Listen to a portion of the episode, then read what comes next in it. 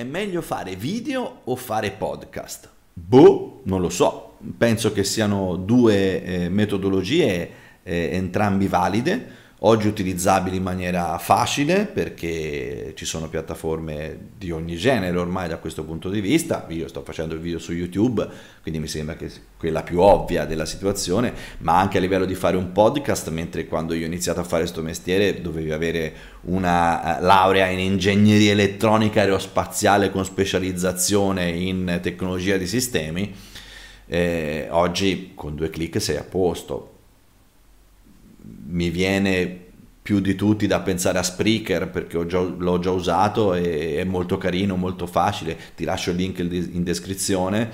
E, e, credo che sia una cosa molto simpatica, quindi se hai una buona proprietà di linguaggio, se hai una buona voce, perché è chiaro che per fare il podcast hai bisogno comunque di una, di una buona voce perché altrimenti non è, non, è, non è il massimo. Dovessi dare io personalmente una valutazione da questo punto di vista qui, quali sono i punti eh, a favore dell'uno o dell'altro? Beh, nei video sicuramente quello che stai vedendo adesso, cioè quindi io sto parlando con te, mi vedi, il mio gesticolare, il mio muovermi, le mie espressioni eh, del viso eh, fanno parte del linguaggio non verbale che molti sanno essere molto molto molto importanti da questo punto di vista e questo col podcast non ce l'hai.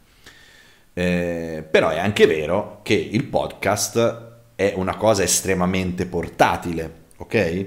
Eh, facciamo un esempio pratico.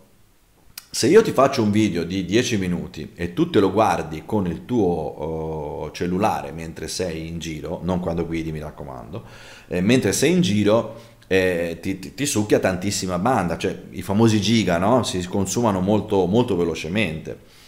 Eh, un, un, podcast, essendo soltanto audio, generalmente un poco più di un file MP3 o cose del genere, eh, uno streaming, un flusso uh, audio in MP3 ottimizzato per la rete, consuma molto, ma molto, ma molto, ma molto, ma molto, ma molto meno. E non solo, lo puoi ascoltare ovunque, quello sì lo puoi ascoltare in macchina, perché con il tuo auricolare ti prendi il, il telefonino, metti l'auricolare mentre guidi e senti il Marco Forconi che ti dice tutte queste cazzate.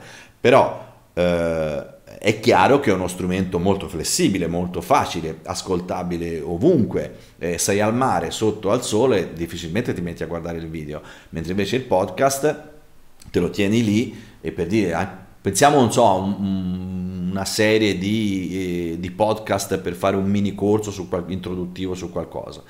E vabbè, quello se lo ascolta e intanto comincia a prendere le infarinature di base. Poi è chiaro che non si può fare tutto con un podcast, però è un sistema, è un metodo che, ripeto, oggi si può fare con estrema semplicità. Ci sono piattaforme eh, che mh, ti possono aiutare e iniziare a farlo praticamente da subito. Ovviamente devi avere un obiettivo preciso, come, come si apre un canale YouTube, devi aprirlo e parlare di determinate cose, avere comunque un obiettivo da perseguire, perché se io domani comincio a farti video, domani faccio un video sul campionato di calcio e domani l'altro faccio un altro video sulla cucina e una settimana dopo faccio un altro video su, eh, boh, non lo so, sulle biciclette, beh, chiaramente poi diffic- diventa difficile anche per te magari seguirmi no? da questo punto di vista.